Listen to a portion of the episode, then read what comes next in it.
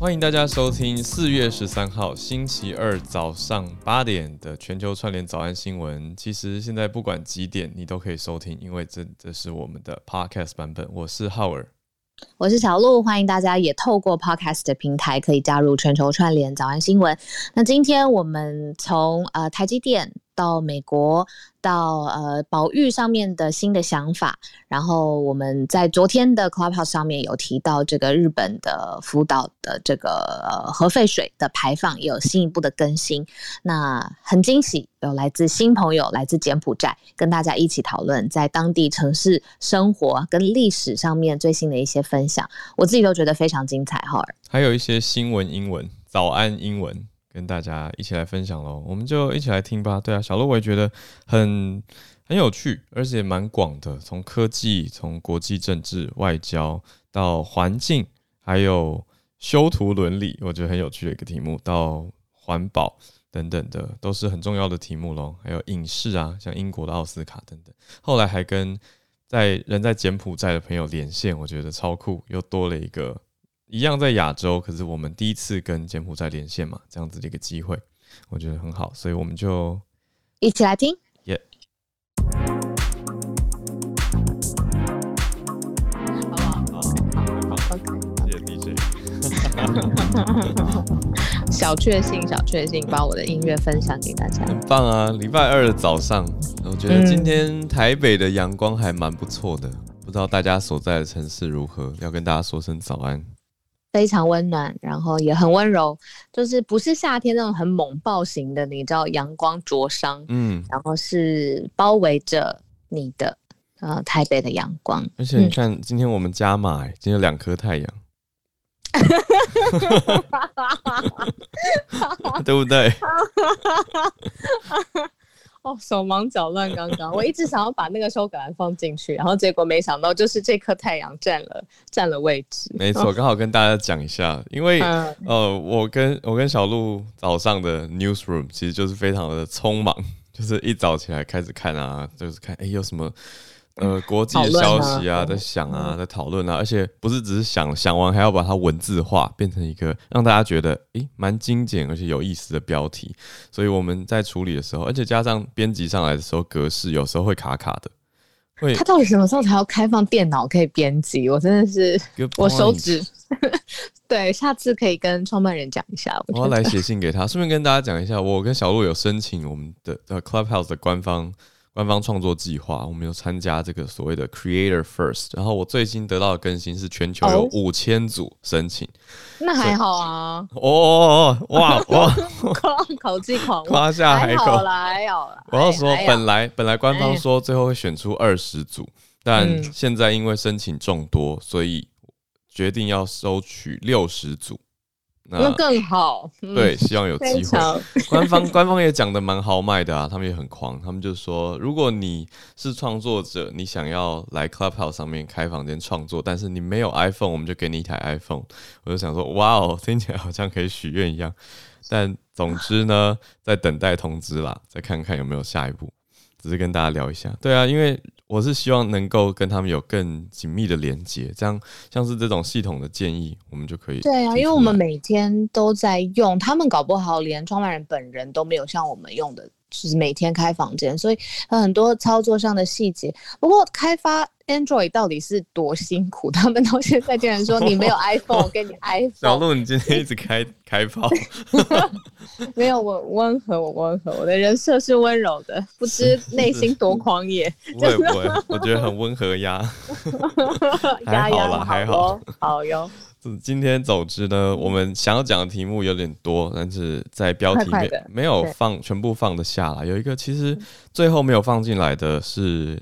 一个好消息，就是之前跟大家提到的，嗯、我觉得我们慢新闻这边的节奏其实也越来越带出来了，就是有的时候也会再 update 一下前一阵子讲过的消息的新的状态，嗯、那就把大家带大家一起更新到最新的、最及时的了解。比如说英国影艺学会，嗯嗯，英国奥斯卡颁奖给李安的终身成就奖已经颁完了，那想要跟大家分享的是比较像早安英文的部分啦，我想说。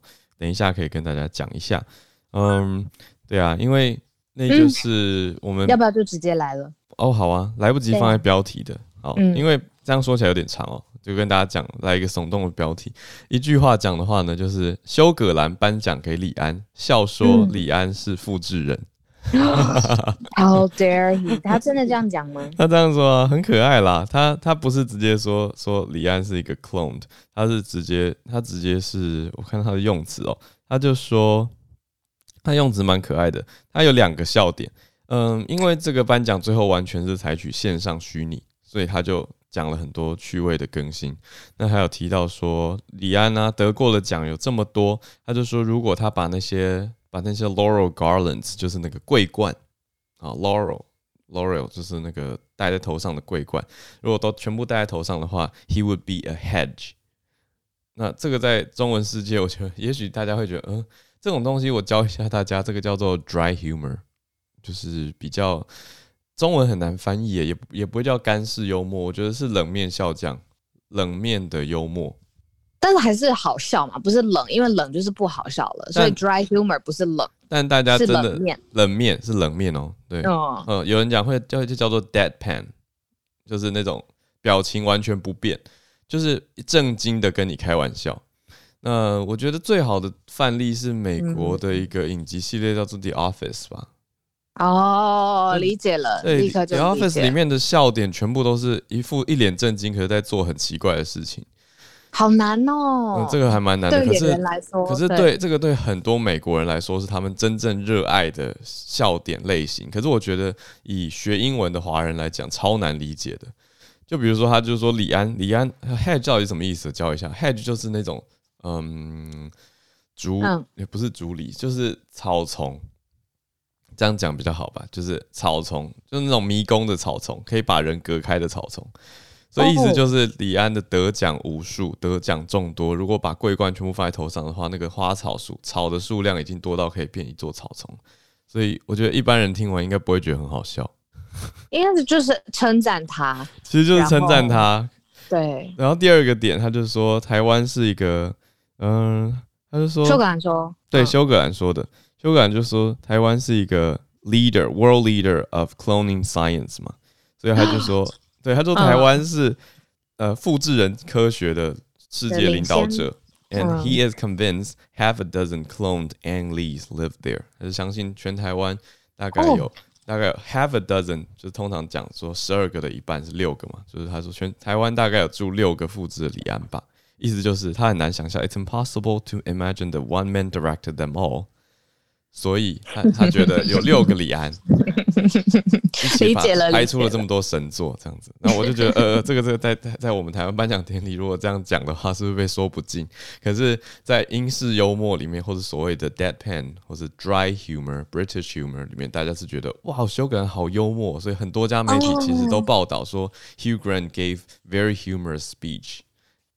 而且他的脸也很适合我。刚刚在想象，我没有看到那个 video 嘛，可是我觉得以他的表情，然后来加上这样子，你说英式幽默，好像真的是绝配。然后的确，幽默不只是语言是文化的产物，连幽默也是哈。对，因为美式呃，就最无厘头的美式的幽默，跟最 serious 的英式幽默，其实我猜也不不一样。不一样，笑点不同，笑点跟文化不同。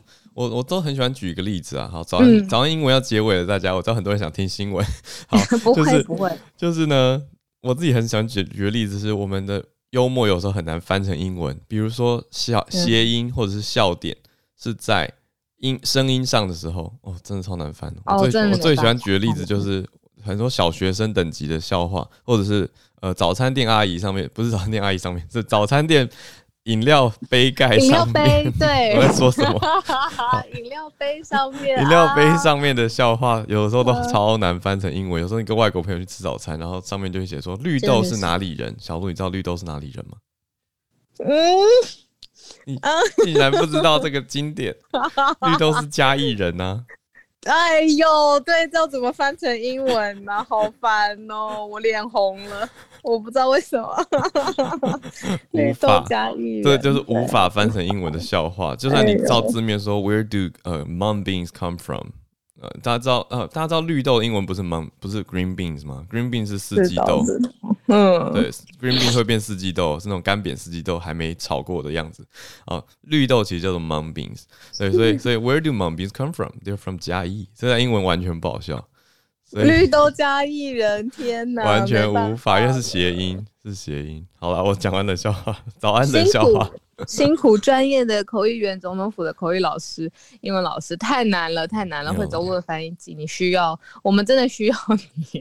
所以重点是，呃，遇到幽默的时候，其实要用理解、说明的，对，慢慢来讲。你就告诉他说，哦，可能外宾会说，哦，他们在笑什么？你就告诉他说，哦，it's actually a pun in Chinese，所以他们就可以理解说，哦，就理解，不用不用再再追究。就是说，it sounds like a place name，或者是什么，就是说，呃，it's related to a place name。那他们也无法嘛，反正他他不可能在两分钟学会中文，对，所以我觉得他们就知道别人在笑什么就可以理解。好，待会帮我们写一下那个 pun 好了，因为我觉得这个字其实非常口语，而且很常用。如果跟外国朋友一起呃了解聊天，然后可以常常说这个是双关，或者是呃这个就是我们自己的我们自己文化里面的 pun，这个很很好很好用。对，待会大家可以看一下。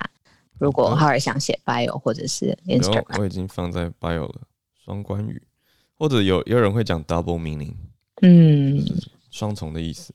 哦，P U N，还有人会把它变成形容词啊，就 It's so punny，就是欧美超爱，欧美真的超爱。可是我觉得这个对学英文的人来说，它有很多层的挑战，不只是语言，还要学文化。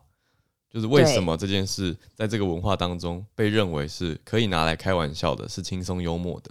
嗯，有的时候也会有一些敏感的线，还有字词啊、呃。我希望你刚刚说什么五千组是不是 competitor？我真的觉得，嗯、我真的不觉得这个世界 世界有点狂妄，就是说能够一边梳理国际新闻，然后同时教新闻英文，同时带大家一起思考的节目，如果真的有，而且超过那个六十。组就是最后 final 的 winner，、嗯、那我也恭喜他们，诚心恭喜他们，因为 overall 来说这就是好的。那我只是想说，我刚才在听你讲教新闻、教文化的时候。这个就是我好小，或者是我之前一直在想说，我想做的事情，我想做的节目里面要有的 elements。所以你不要觉得什么时间什么很很很很 很不够什么的。没问题，我们只要在接下来十七分钟可以把我们把台积电、白宫，还有美国房地产，还有鸟，还有鸟，还有一个什么修图，修图，还有福岛的核电厂的水都讲完就可以。我觉得 OK 的，真有野心，没问题，真有野心。我们就从直接 dive in 快，没错，美洲带回亚洲。全部都可以讲完，我就先帮大家快速更新一下昨天讲的福岛核电厂好了，虽然没有照顺序。哦。昨天讲到福岛核电厂的水嘛，就是说这个水的排放，那也很谢谢有不同领域的朋友上来跟我们分享跟分析这些事情，但是就让我们知道说，哦，昨天还在等日本政府最后的决定，后来日本政府就已经决定要排放了。那标题定了对各大报的标题当然就是写说不顾渔民反对啊等等。那我们昨天就理解到说要排放的是寒川的处理水嘛。可是我看到一个数字，我才觉得，嗯，昨天给大家的印象跟理解好像需要再更新一下。因为后来看到政府说两年后会排放，OK，这是第一件事情，就是二零二二年排放哦。对。然后第二件事很大的重点是分三十年来排放。啊，所以那个速率，跟也许浓度跟我们想象的就不一样了。不是说一次，对，我想我本来昨天想象的画面是一次狂泻，那这样不是对全世界的海洋影响很大吗？我想说，哎，其实是有环境意识的在做调节。那当然，这也跟经济一定分不开关系啦。就是昨天上来分析的两位朋友，其实也都有提到，排放到海洋中是比较。嗯，成本比较理理能够让人理解的，嗯，可控的处理方法，所以更新如上，就是才几个小时前而已哦。我这边看到最新，其实一个小时内的报道而已，就是日本这边做出了政府相关的宣布，让大家理解，让大家理解到，不好意思，让大家理解到，呃，这个河场的水会怎么样去排放，所以这是最新的更新给大家。嗯。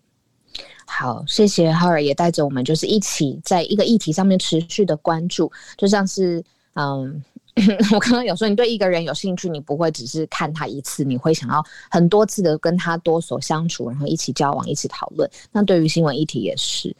那回来在 跟台湾互相相关的，呃，可能是一则隐忧的新闻，我们就从台积电开始。嗯，因为其实疫情的关系，呃，其实全世界都有爆发这个半导体晶片短缺这件事情，我们在。呃，早安新闻里面的节目上面讲过很多次了。之前也说，在车用半导体上面这个垂直的领域上，好像现在世界都要向台积电来伸出呃友善的橄榄枝。没错。但是同时，就是全世界也都在想，如果过度单一依赖一个呃供应的来源，会不会有政治的因素不稳定，或者是会不会有相关更高的风险？因此，其实之前 Dennis 老师也说，现在很多国家都有。兴起要建立一个自主晶圆制造计划，我不知道大家有没有实际的看过。我们一直在新闻上面听过什么几串几串的晶圆，半导体晶圆，那个其实真的是很像，如果食物的话，它就是一片黄金薄薄的饼干。嗯它可以，它真的很圆，然后里面呃，它是一个圆柱体切下来的平面，那它里面可以再切非常非常细的、非常细的晶片，然后呃，这个东西制成是非常复杂，而且在所有的供应链上面呃，缺一不可的。那台积电刚好就是在一个非常好的时机点，在当时发生整合，一直到现在，在全世界有领先的位置。那疫情爆发之后呢，其实有很多不同的原因，例如说。呃。供应链库存有累积，或者是美中贸易战之前，大家会很担心，所以有恐惧的因素重复的下单，然后还有疫情，其实也加速各个产业目前要加速他们的医化的转型，就是各种比如说无人的工厂，然后或者是更智智能型的呃物流各方面，都其实跟反正跟电子相关的东西，就跟晶圆脱离不了关系嘛。那因此全世界现在都觉得很紧张，是不是？太过度依赖台湾了，那如果美中之间还有没有其他的选择啊？目前看起来没有，那是不是要自主发展晶圆计划？所以所有的人哦，全部的人，包括了台积电的董事长刘德英，也代表了这个台积电要这个来出席呃半导体峰会，这是白宫来举办的。那与会的人还有包括了。白宫的国安顾问苏利文，然后还有呃三星、呃恩智浦、NXP、呃 Intel、美光这些大家都非常非常熟悉，Skywater 和 Skywater Technology 都是一些半导体的业者，但是还很特别，包括了美国三大的车厂，包括了通用 Ford，呃呃还有这个卡车的制造商等等的，所以连医疗的器材。呃，还有军用品，其实都在这个白宫呃举办的这个半导体峰会当中。那当然可能就是要讨论，就是说，那接下来大家跟台积电的关系是什么？而且放在政治上面，或者是现在美中对峙的这个脉络下来看，这个商业跟政治上面的选择，可能会是一个新的考考题。嗯，对啊，嗯、我想这个题目真的是，我觉得小鹿刚才把。晶圆形容的很好，听起来饼干吗？很薄薄的黄金饼干，薄薄的黄金饼干，它是它真的是对。对啊，我我感觉起来，那参与到白宫的半导体高峰会这件事，其实会不会是一个鸿门宴？会不会是一个哎呀、呃、各方角力？我觉得一定是啊，一定是各方角力的一个现场啊。那大家为了自己的利益，怎么样去呃协调出最好的协调嗯合作整合方法？我想也是大家要持续去关注的，就绝对不只是一个高科技的高峰会，它也跟国际关系非常的有关联。嗯、我们就持续来关注。嗯，看到一个更新的消息，就是、嗯、呃，拜登对他在这个峰会上面有表示说，中国现在要计划。在全世界来主导半导体的供应链，那美方的回应就是要强化自己的半导体的产业，而且要多加的投资。他就在这十九间与会的公司当中特别强调，那会不会变成一个就是多国分立的状况，而不是全球供应链整合？这件事情是疫情时候后时代的一个新考量。嗯，嗯对啊。好，这次出席的是台积电董事长刘德英，还有。其他的，所以现在呃还有其他刚刚讲到那几家公司，包括 GE 啊、福特啊等等的高层，那是用视讯的方式啊，视讯的方式出席，让大家了解一下这个小小的背景。All right，那我们再来要看到还是美国的消息，美国的房地产以前其实不算是特别贵耶。小鹿这边讲的是大城市吗？因为我的印象中，美国房地产我听过很惊人的价格，大概就是我听过两个地方是让我听到会吓一跳、下巴掉下来的，一个是在美国的戏谷旧金山这边，另外一个就是纽约的房价会让我听到觉得哇，哦，就是连租房子我听过一个月都快要十万台币。这样子的价格哦，租不是买哦，是租哦。对啊，那现在的房地产价格又冲到新高，指的是哪些地方呢？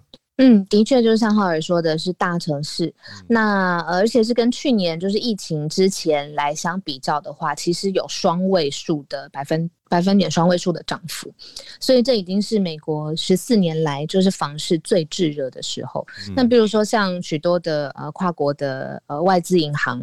呃，国际银行或者是超级的 Mega Bank，他们都是在讲说，这个房价反弹的速度，还有它窜升的速度，其实超过大家原来始料，就是始料未及的。嗯，呃，这主要的原因其实因为现在美国房贷利率是历史新低点嘛，那加上疫情的影响，其实大家会希望，如果真的以后要一辈子 remote 或者是大时间 remote 好了，嗯、那会有一个更大的居住的空间，你不用。硬是要塞在最 downtown 最 downtown 的地方，然后好像生活在很狭小的，稍微远一点点，但是还是大城市的辐散区域。然后呃，可以可能有一个小花园，或是有一个小游泳池等等的。那这个都是吸引民众呃愿意重新去规划他的资产，然后搬到这个大城市辐射旁边一点点的郊区。那大城市辐射听起来有点呜呜，辅导。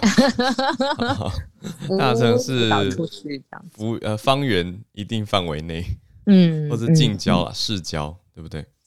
对，那哦对市郊。嗯，那在美国有一个联邦住房的金融局，他们有提供一个数据，在一月份来说，就是今年的一月份，单户就是一户的这个呃。我只买一户的这个成交的金额是上涨了百分之十二，跟去年同期相比，所以这个已经是很强很强的 double digit 了。那呃，现在如果说就是呃，每四间推出的市场的房子，三间有在一个月当中就会卖出了。嗯，对，所以这个是呃一个房地产非常炙热，然后这个讯号很明显，那在价钱上面跟需求上面都非常强劲的一个经济还有市场方面的消息。嗯，对啊，帮大家补足一下这个想象好了，这个美国的市场是真的很庞大，美国有三亿七千多万的人口嘛，那在这样子人口，虽然地真的非常也是非常的大。可是买房子这件事情倒是蛮活络的，就持续在不管是大城市或小地方，其实持续也都还有这样子的活动。当然，当然你还是看得到那些房市很缓的地方，就是真的真的活动比较少，人比较少的小地方，还是真的相对也是经济活动。呃，买房的经济活动会比较小，所以我们刚刚讲到的这个数据是讲大城市跟城市的近郊，这个大家应该蛮可以理解的，就是在蛋白区这样子的地方的状态。Right，那再来一样从城市讲出来，对，什么城市全部为了鸟而神隐，这是什么奇妙的消息？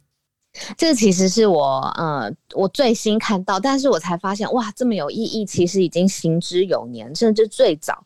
就二零零四年就开始了，然后一直到二零一四年，嗯、其实不是什么城市，是二十多个城市都一起。哦、那他们嗯、呃，就是有发现，就是为了保育，或者是很多人喜欢研究鸟类的迁徙嘛。那其实对于鸟类飞行来说，就是鸟类。这个物种发生的时候，嗯、就是其实是没有这些高楼摩天大厦，嗯、甚至没有这么亮的高楼摩天大厦的灯。我不知道大家最近有没有看到，现疫情之后嘛，可能很多艺术啊，或者是装置上面的创意都放在大楼上面了，嗯、就变得很特别这样子。但是鸟儿的眼睛跟脑部是没有办法适应这么强烈、这么激烈的东西，嗯、所以。很，我看过很多张的照片，就是鸟儿在迁徙的时候，或它半夜飞行的时候，它会辨识不到那个高度，大楼的高度跟灯，它会撞上去，所以会全体死在大楼的屋顶上，然后可能已经连续很多年了，就有比如说社会学家或者是人类学 人类学家，好像不是研究这个，对不起，生物学家、鸟类 动物学家、鸟类专家等等，嗯、发现为什么会全部死在高楼的屋顶，而且是一大片的鸟的尸体，早上就被发现了，这样子，就后来就发现就是这个建筑物的灯这件事情太刺激，呃。呃，鸟的脑部让他们在很短的时间之内会失去方向感，然后就会一直往前飞，一直往前飞。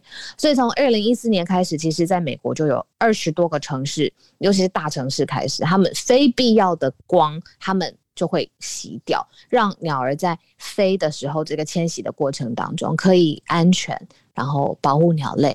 然后我觉得。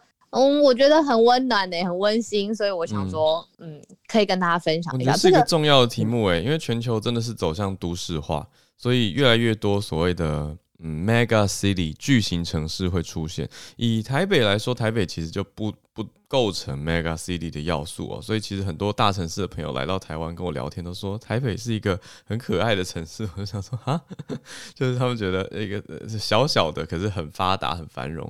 那但是相对他们觉得步调是比起，比如说东京，比起北京、上海是来的慢一些的。那北京、上海、东京就真的是巨型城市，纽约当然也是 mega city，就是超级大，而且还持续在往外扩张当中。所以这些大城市更是需要，应该要率先。来减少光光害吗？这也不叫光害，这就是灯光对生物的影响，所以减少一些些，right，我觉得是一个好的方向。我觉得很感动，就是说，呃，大城市它在还有不同的 class 嘛，它真的是各式各样的人都有。那大城市它可以追求经济发展，可以追求，你看像纽约 Midtown，那么那么它半夜的那些百老汇，所有的东西都还是亮着，但是还是有一群人，他们串联了那么多个城市，然后替鸟，希望鸟可以安全的飞到它想要飞到的地方，然后愿意就是把灯关掉，我觉得很温馨啊，所以 很想跟大家分享。其实也省电，是啊，是的，Right。那《囚徒微笑》是一部作品吗？不是，而且这个我很想问问看浩尔的意见，也问问看大家的意见好了。嗯、这是呃一个怎么说艺术艺术家展览吧？嗯，然后呃他是把那个时候缅甸。赤化的过程当中，其实有很多、哦、呃受害者，那他们可能是呃在监狱里头，或者是被当时有被拍照下来。但是他这个利益展览算是好的，但是他在这些受害者的照片重新被刊出的时候，帮他们修图，就是说呢，就是可能眼睛调的比较有神，哦、然后、嗯、我很心虚，有没有？因为我自己身为一个每天在修图的人，然后。这个原来他们囚犯身上是没有微笑的，但是他把微笑放在这些人披在上面，oh. 然后可能原来彩度是很低的，这个人看起来就是很很 gloomy 很昏暗，然后但是被放到展览上面，好像又有一个什么温暖的阳光的感觉。嗯，那这件事情就被想说，就是呃，在新世代来说，修图这件事情，我如果比如说是在我 IG 上面，嗯，好，我想要我想要。欺骗大家，其实我并没是太客气。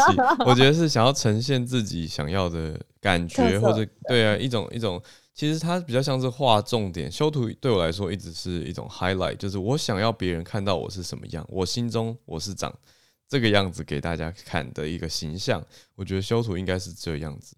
但是小鹿提到的帮没有微笑的人加上笑容这件事情，我觉得就蛮有道德讨论的空间。嗯，因为它发生的地方呢，是我刚刚说缅甸还是柬埔寨啊？我应该讲的是柬埔寨，应该是柬埔寨吧？柬埔寨我刚刚对对赤缅对柬埔寨赤色高棉嘛？没错没错，柬埔寨它里面的一个这个叫做。S dash twenty one 的这个监狱里面是所有政治受难者会被关进去的地方。嗯、那当然，现在我们重新 revisit 之后，就看到这些人的脸孔是一回事，当然就是重新的关注这个议题。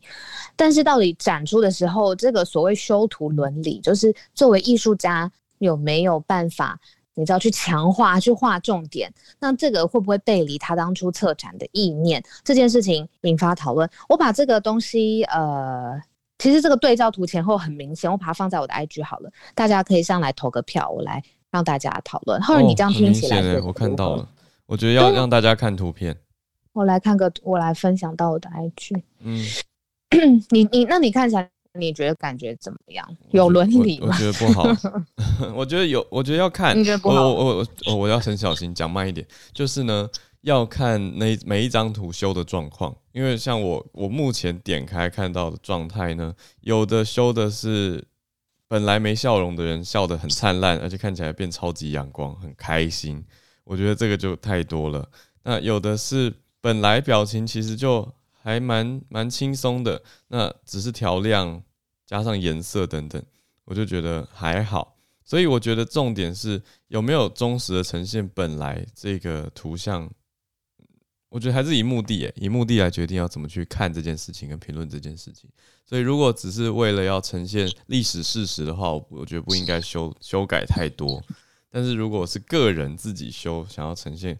一个开心或者是漂亮的样子，那我觉得完全没有问题，所以我觉得要以这个标准来回应。我们好哟，对对，在等小小路会更新到社团吗？还是在？诶、欸，我的脸书跟社团都会。好啊，好啊，好。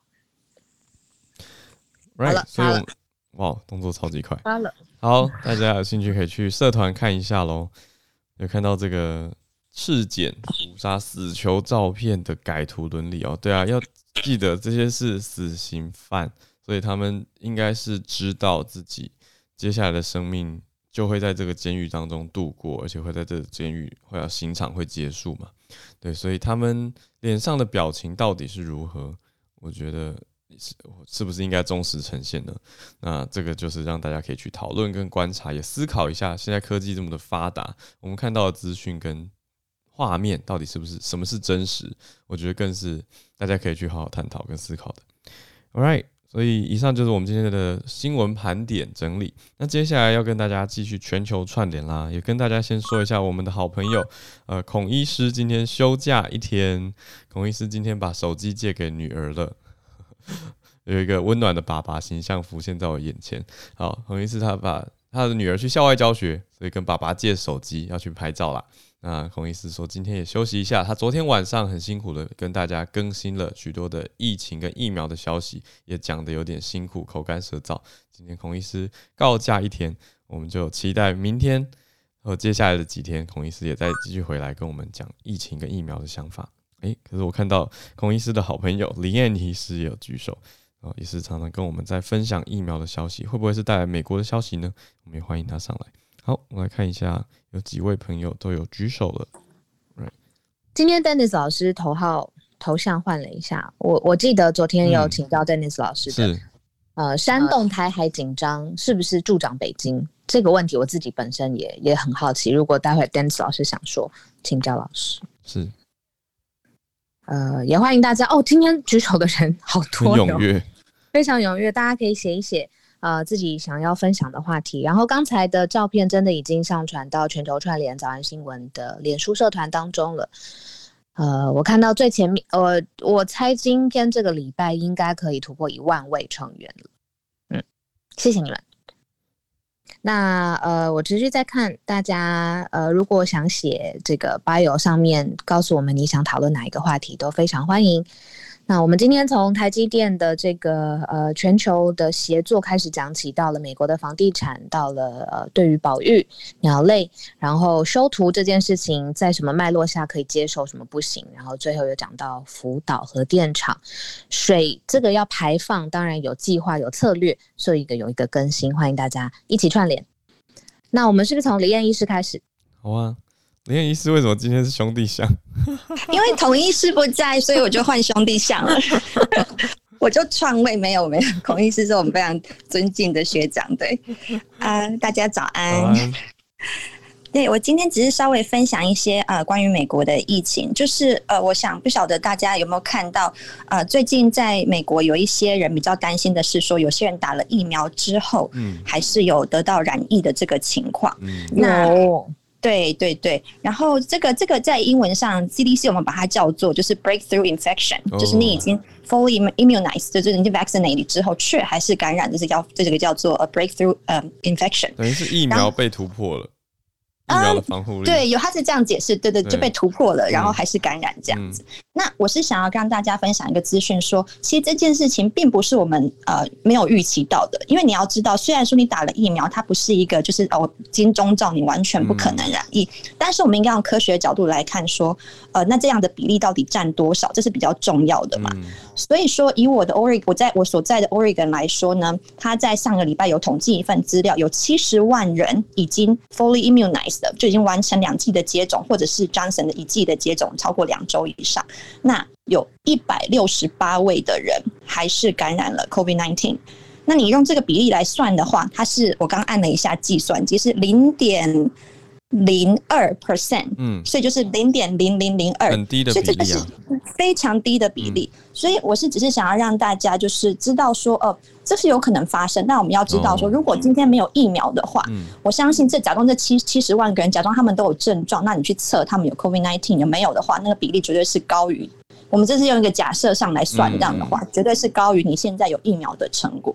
那希望让大家可以稍微呃知道一下。那其实还要跟大家实际的报告，的确也是有人打了 COVID-19 疫苗之后染疫，然后结果有死亡的案例，真的是有死亡的案例，但是非常非常少，比这个刚刚的零点零二 percent 更少，而且都是在老年人身上。那为什么？那可能是像我们知道的。老年人在接种了疫苗之后，那个免疫的反应还不确定是不是有这么的呃比较完整的一个反应的情况。那或或者这些人是不是也有我们所谓的 underlying condition，就是他有其他的病史？那这一部分都要去追踪。那 CDC 有自己的资料，他现在是各州自己在发布说我们有多少人打过疫苗还是染疫。但相我相信将来 CDC 会有一个整个的报告，他们已经在统计了。这样，这是。第一个关于 breakthrough infection，那另外两个很快的讲一下而已，就是像是辉瑞已经在申请十二到十五岁这一组，因为他们实验已经做完了，所以有近日期望可以通过 FDA 的紧急授权开放，让这个年龄层的接种，希望在这一两个月就可以开放。然后在美国近日的那个变种株，其实是英国变种株的比例超过了百分之五十。那以上分享，谢谢。谢谢。我觉得很重要的是，打疫苗的人还是重症防护力很强很强的，所以就算染疫了，这之前孔医师有跟大家提过嘛，我觉得是很好的观念。那今天林燕医师这个其实也是数据是呼应的，就是就算是打了又得到，可是发生重症的。机会是微乎其微。那刚刚提到说死亡这最不幸的状况呢，则是少之又少，而且大多都是在比较极端的状态。所以大家还是要，我觉得对疫苗保持一些信心吧。要有正确的理解。嗯嗯嗯，对，就是不要看到 breakthrough infection 就吓爆，所以还是要就不敢打。对对对，继续要持续的观察。我觉得要有很多的耐心，因为现在大家常常很急，说你赶快给我一个答案。所以到底要不要打？打哪一家？啊、哦，什么时候排得到？大家都超级急的，然后想要赶快把事情处理完。可是我觉得持续去观察跟看整体全球的发展，才是我们现在这个世代很需要的一个修为跟功力哦。也非常谢谢林安医师带来这么好的资讯。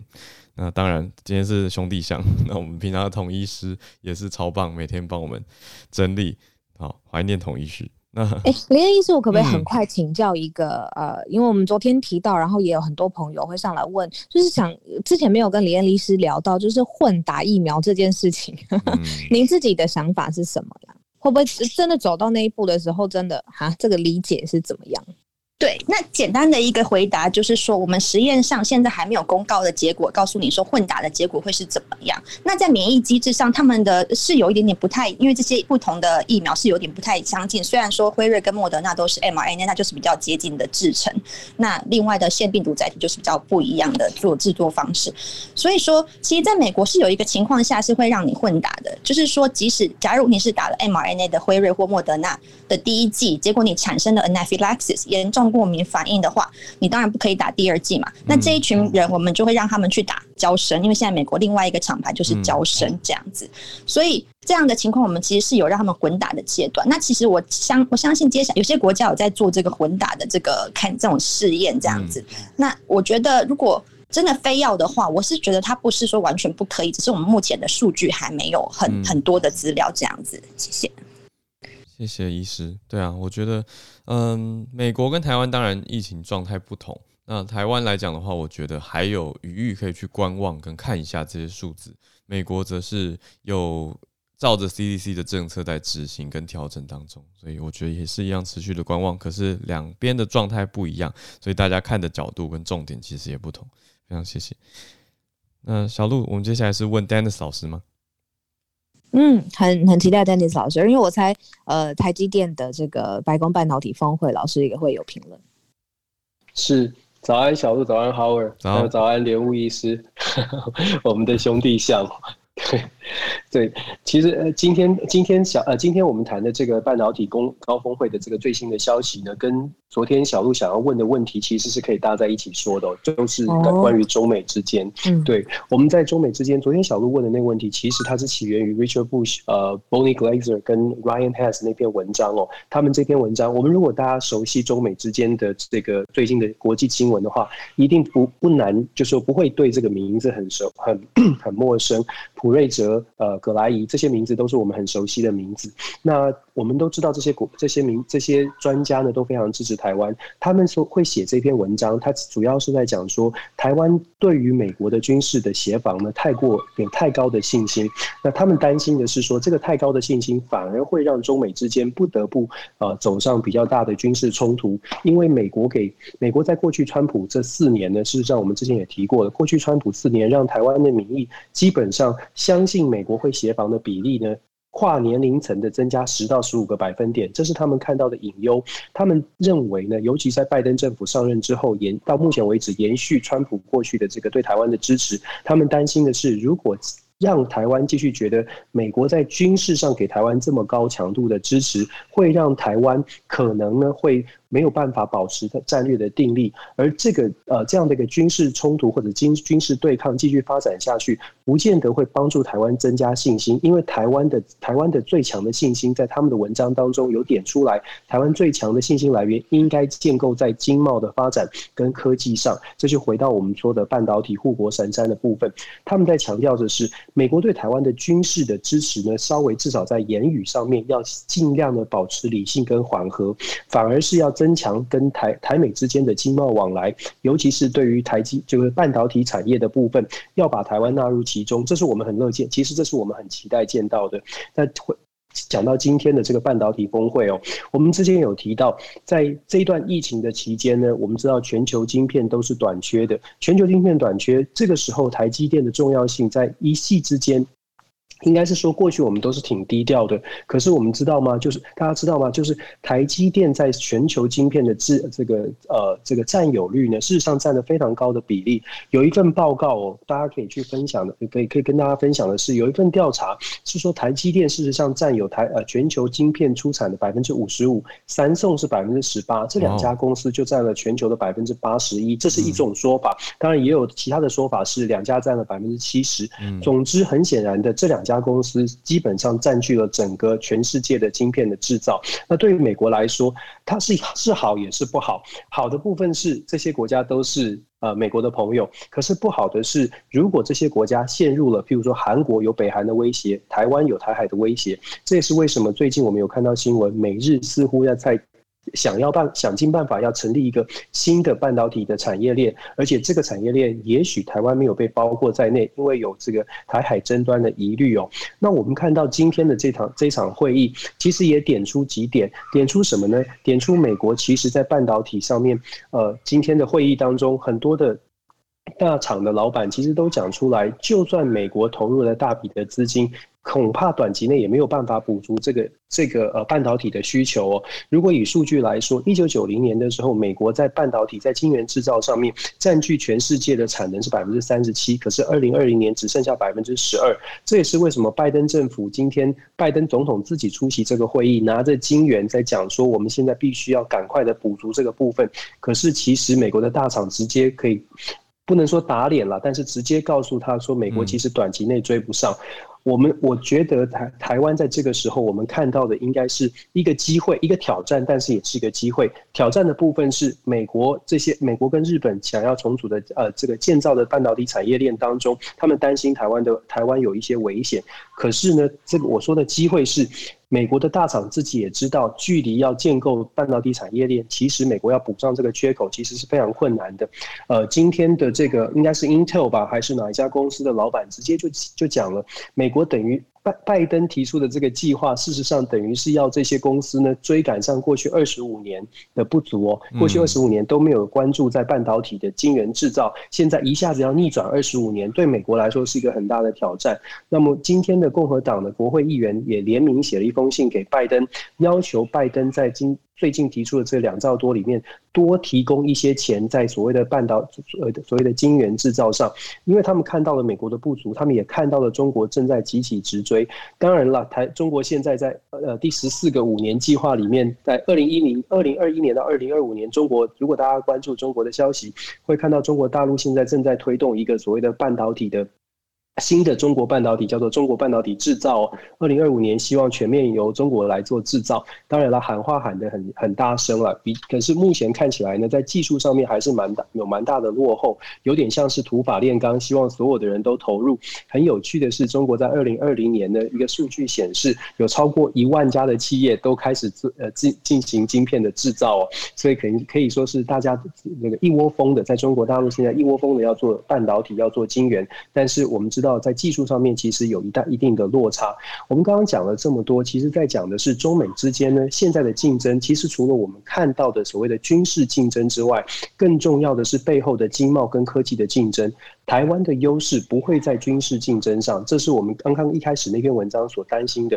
如果台湾的朋友只看到了传统的战略竞争，我们可能会，我们可能会反而陷入一个陷阱，让中国有更多的机会来对台湾做一些威胁，甚至呢，对内要求军备的提升。这就是小鹿刚刚一开始那个问题：为什么帮助台湾可能会造成给中国的借口，给中国增强呃穷兵黩武的机会？关键就在这里。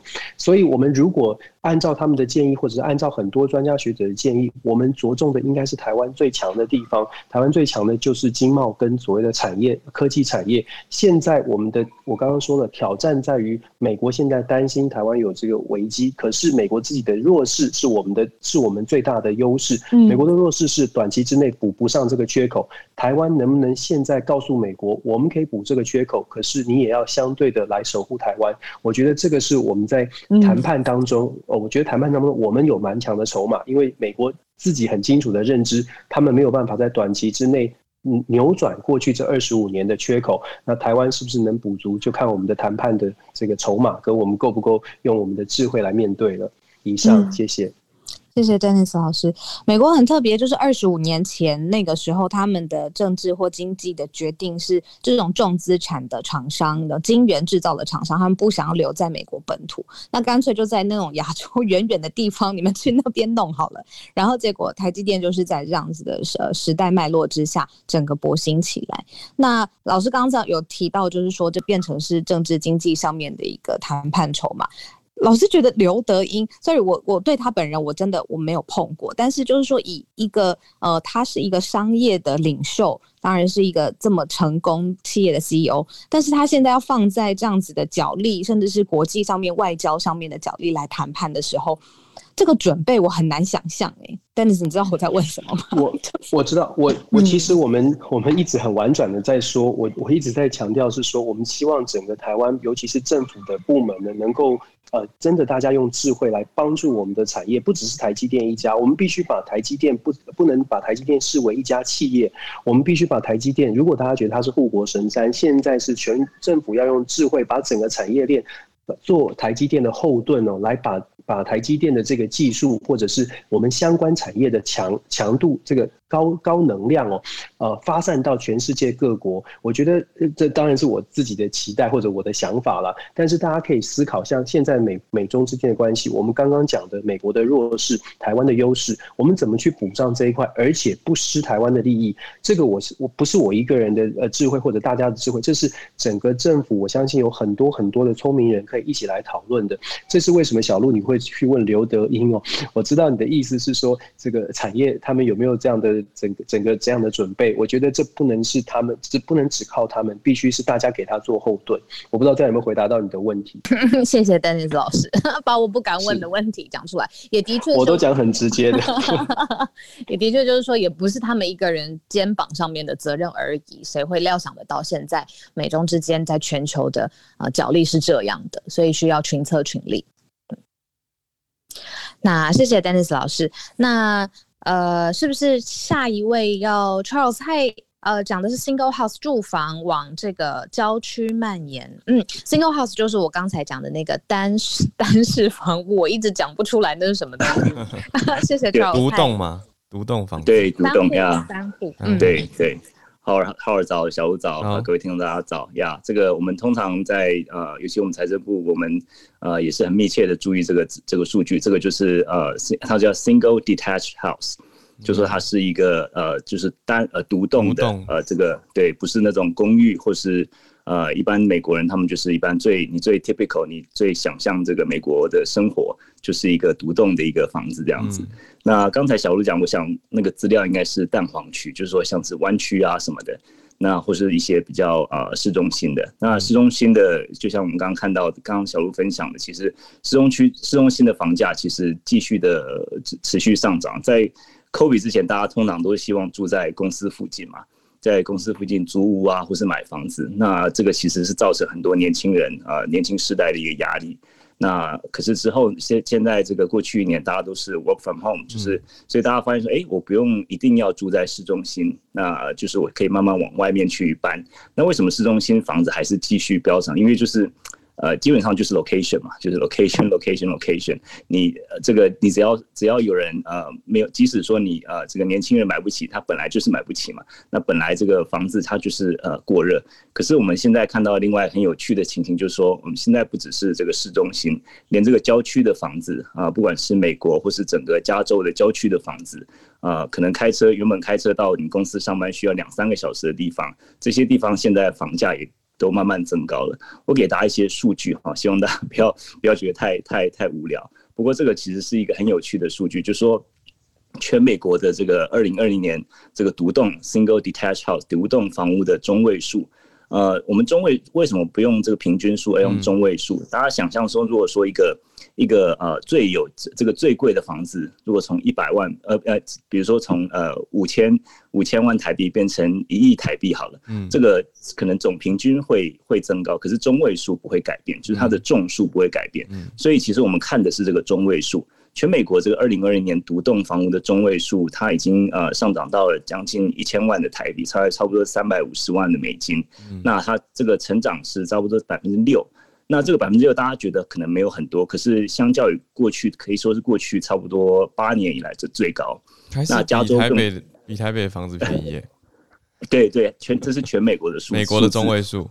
对，你美国的中文，你要想到说，这个整美整个美国，像刚刚浩尔讲的，就是整个美国这么大，就是包括一些比较呃比较人人烟稀少的地方。可是如果说看加州，加州其实也是很多人烟没有那么多的地方。可是加州通常来讲，加加州的房子通常比较贵嘛，通常是美国中位数的两倍。那这个加州的呃。这个房价的中位数呢，在二月的呃数字其实是将近七百万美金，差不多将近两千万美金，这个是中位数。台币。那它的两千万台币。呃，对，台币两千万台币，对。那相较起去年同期增长了差不差不多百分之二十二。那这个其实是一个呃过去从来没有看到的增长。那我们就是这个两这个数据全部放在一起看的时候呢，我们就知道说，可能很多这种呃，大家就是因为呃，可能这个 working from home 就是从在家里工作，可能大家就觉得说，将来就是变成一个趋势了。嗯。那我不，我也不不卖，就是甚至搬到一些郊区，甚至搬到了其他州，那我还是可以远距上班这样子。那这个其实就是大家放在一起讲的话，就看到说可能。好处就是说，可能一些可能一些年轻人，或是一些呃刚就业的一些呃一些新的新的一些刚刚家成立家庭的一些啊、呃、年轻的夫妻，他们就可以到郊区，可能可能可以可以买的比较买得起房子，但是呢，这个其实会造成一个呃一个比较。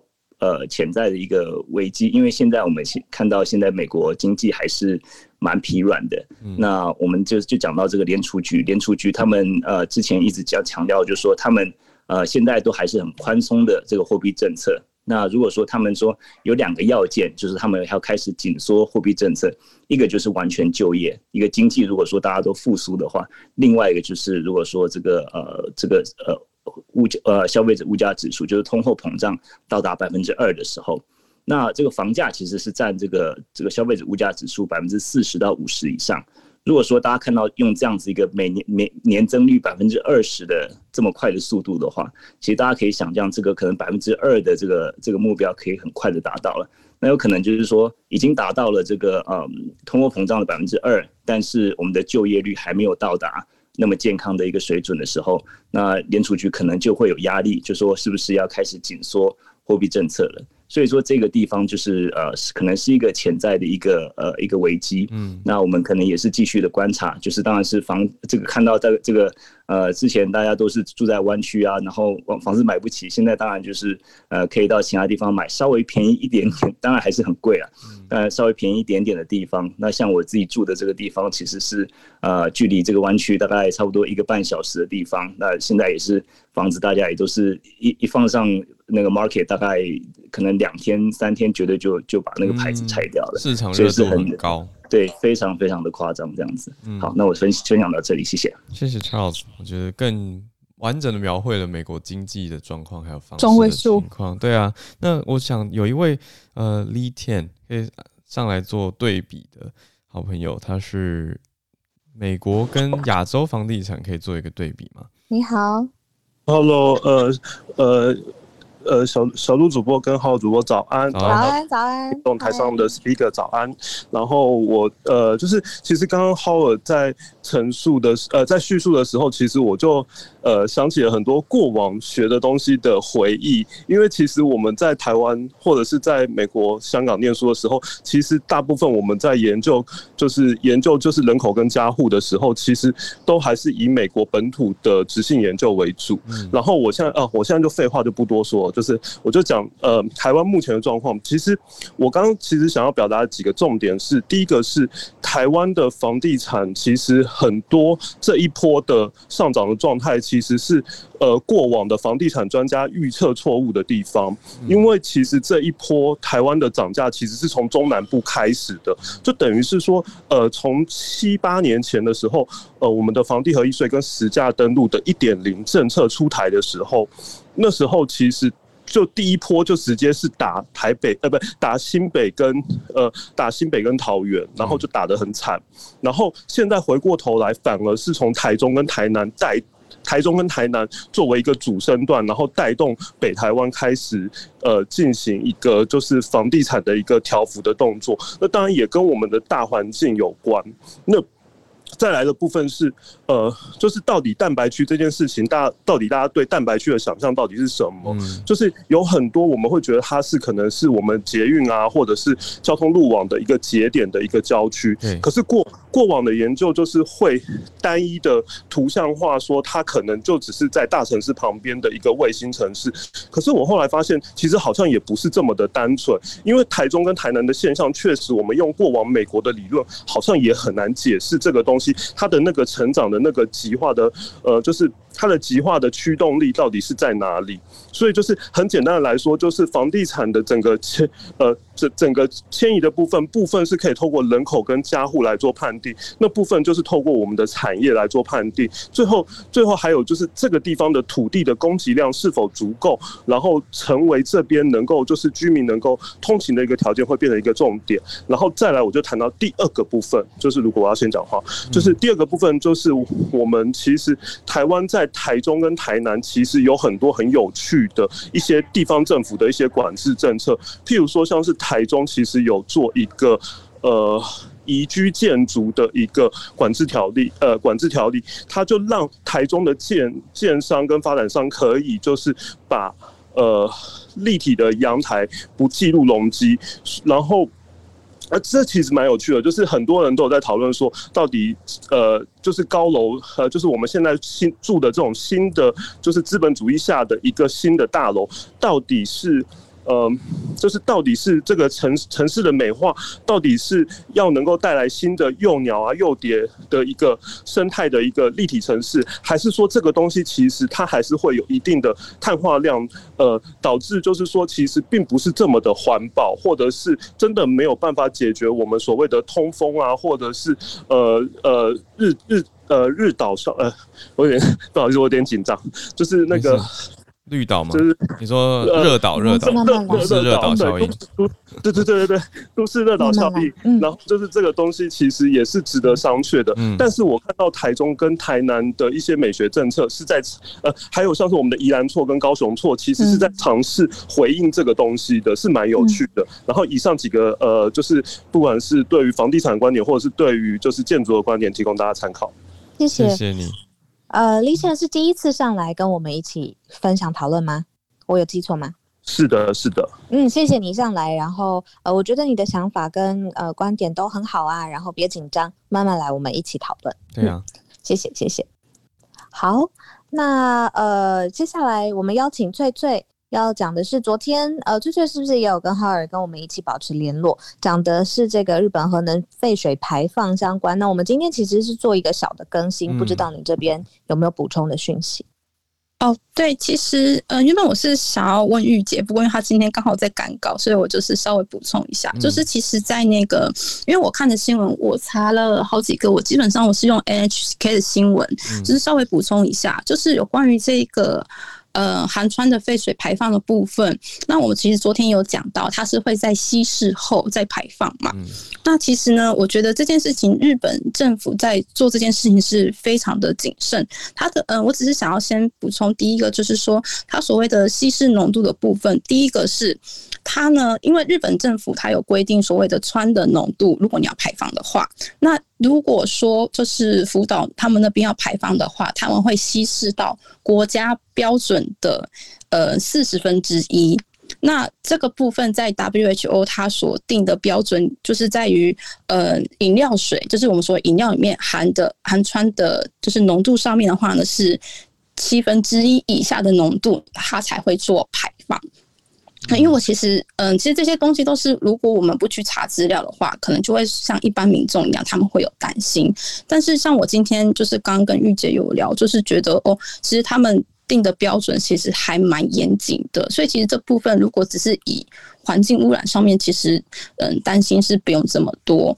对，但是其实就是像昨天有讲到的，这件事情最大的问题应该是农民，呃，不，渔民或农民，就是福岛的人，他们害怕，他们好不容易就是花了十年的时间把福岛，我们可以讲福岛县这一个品牌，好不容易重新的建立起来。可是如果今今天又因为排放的事情，让他们再一次的，就是大家对福岛产生不信任的感觉的话，那他们其实对他们的经济是造成影响的。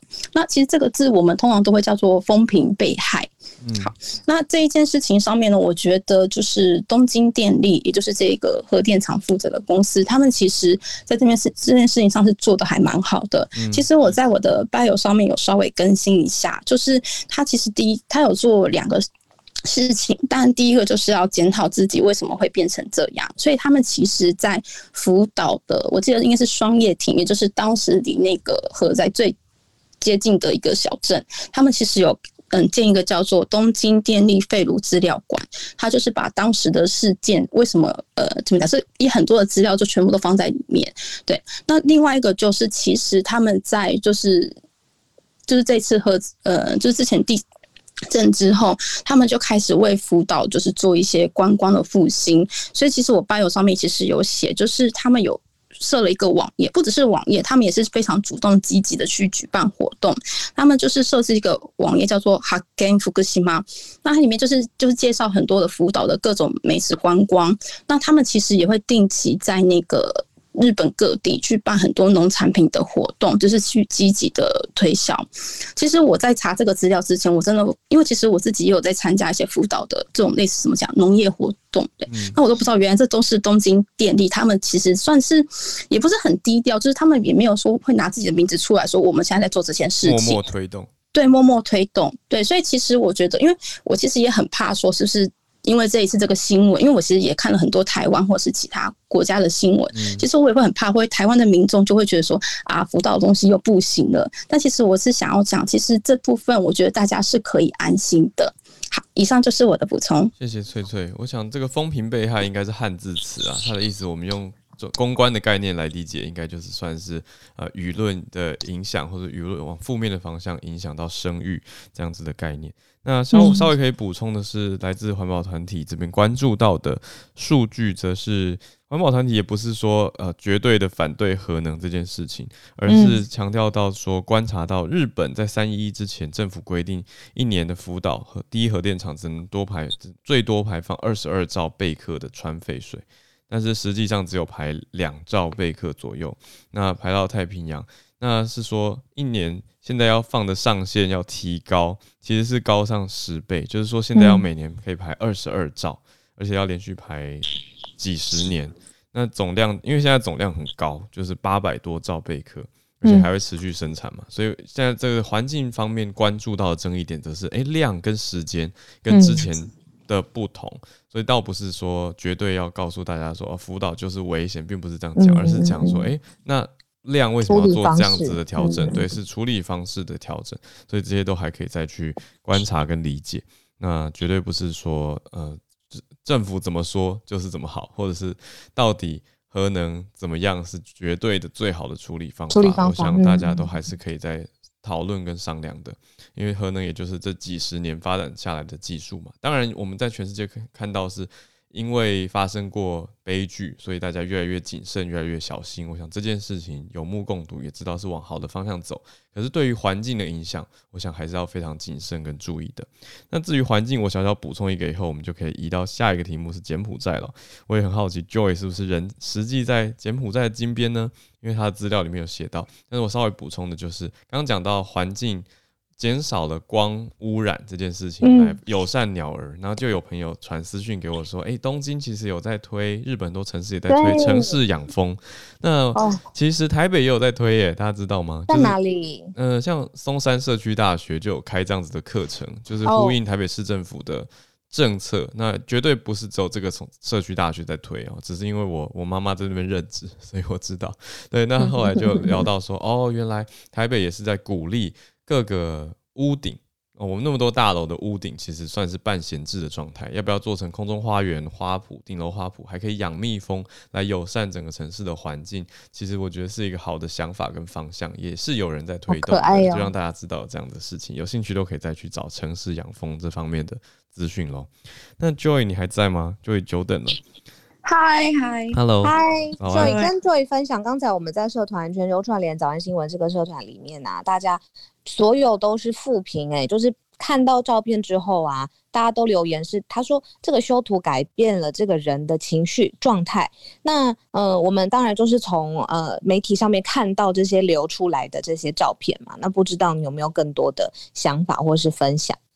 对，其实就是我昨天看到这个，看到这个也是蛮惊讶的，因为其实像这个 Khmer Rouge 它发生在一九七五年，其实是蛮最近的。就我我现在人在柬埔寨金边这里工作，嗯、然后对，然后其实我身旁的很多朋友也都有跟我分享，就是红色高棉，因为如果一九七五通常三四呃四十岁的人，其实这。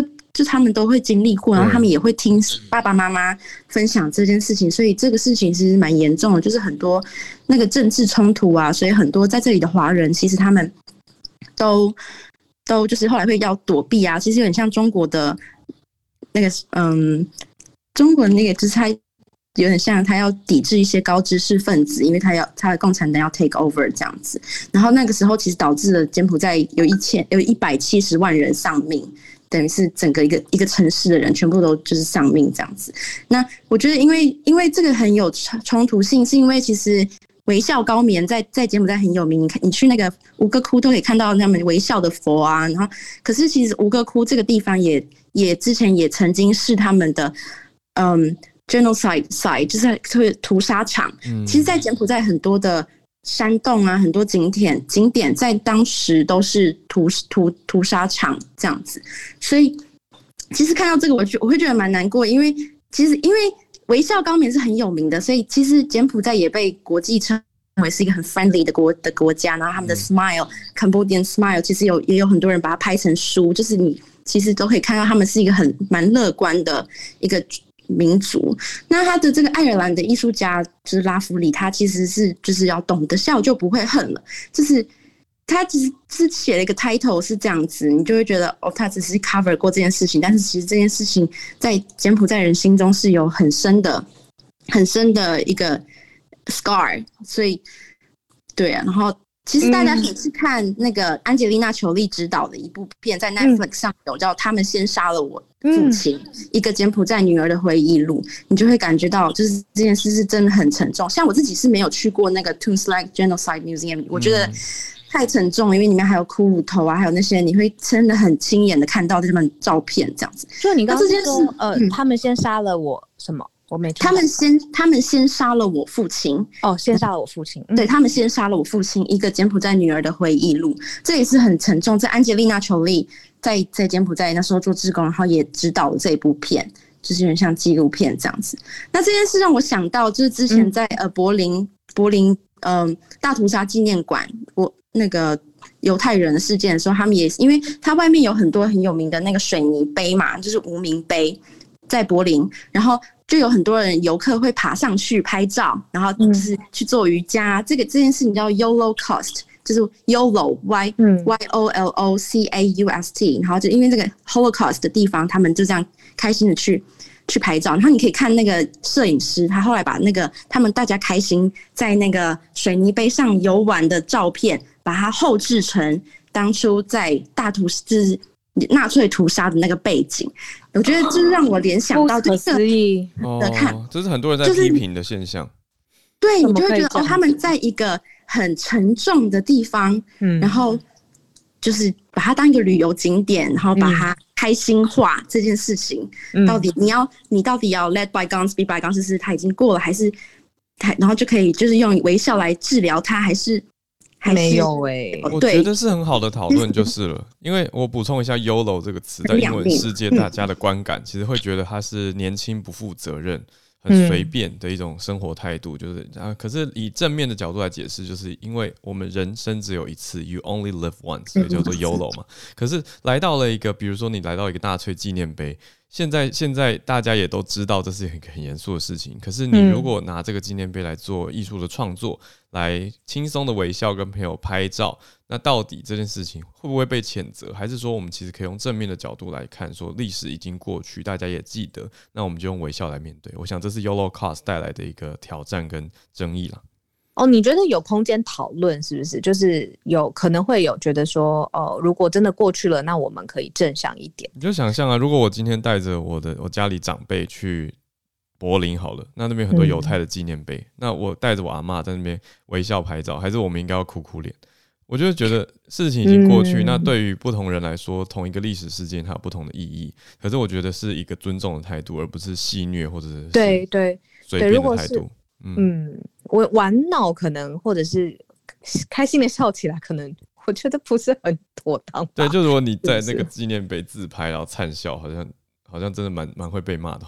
对，我就觉得，对，大家可以去看一下那个 pose，我觉得很就是很正直，就是很、嗯、你会觉得原本应该不是一件这么大的事情，可是他就是把它背后的意义放上来之后，你就会觉得哇，实在是。是很悲痛的，就是他背后是在很多人心目中留下了很多伤痛的一件事情，实在不应该这样子。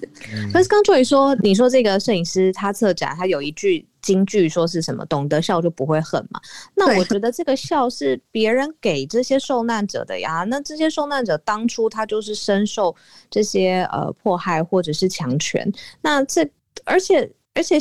懂得笑也就不会恨这件事情，我觉得不成立耶，因为应该是让时间或者是后续的努力可以抚平当初当当初大家的失去，那这个也不会是要懂得笑这件事情。我觉得这句话要由 由受害或受难者本身说出来，自己自己对自愈后讲的，告诉别人。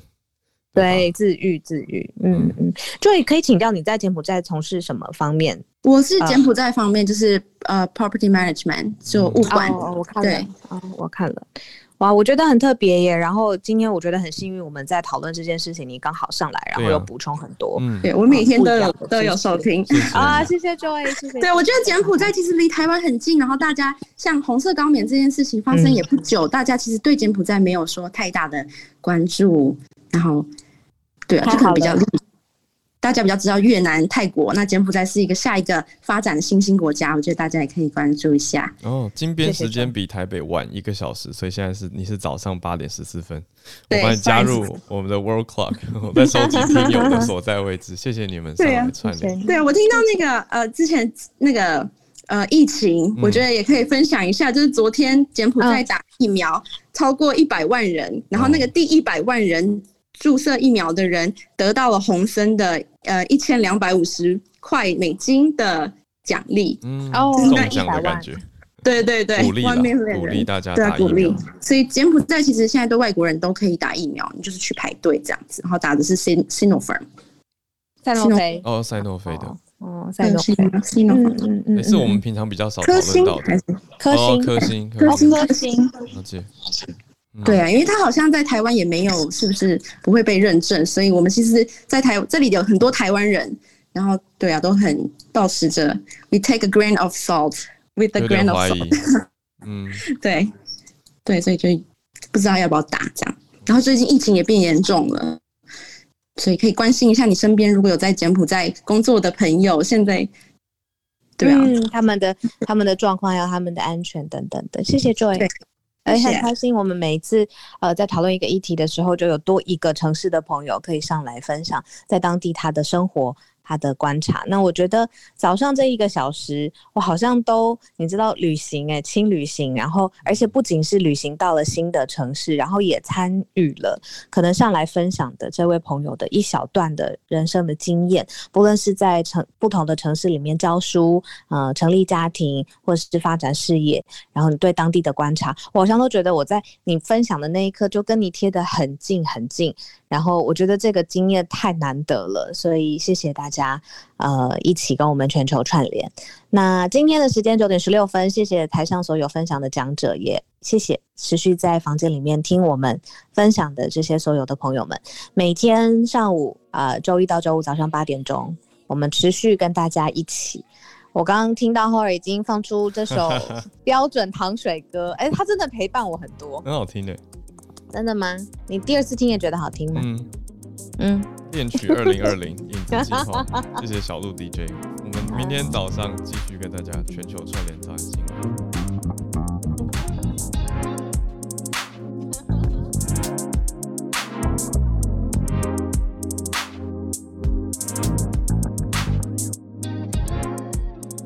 小鹿，我觉得今天很好玩呢，就像你刚刚说的，又环游世界一次。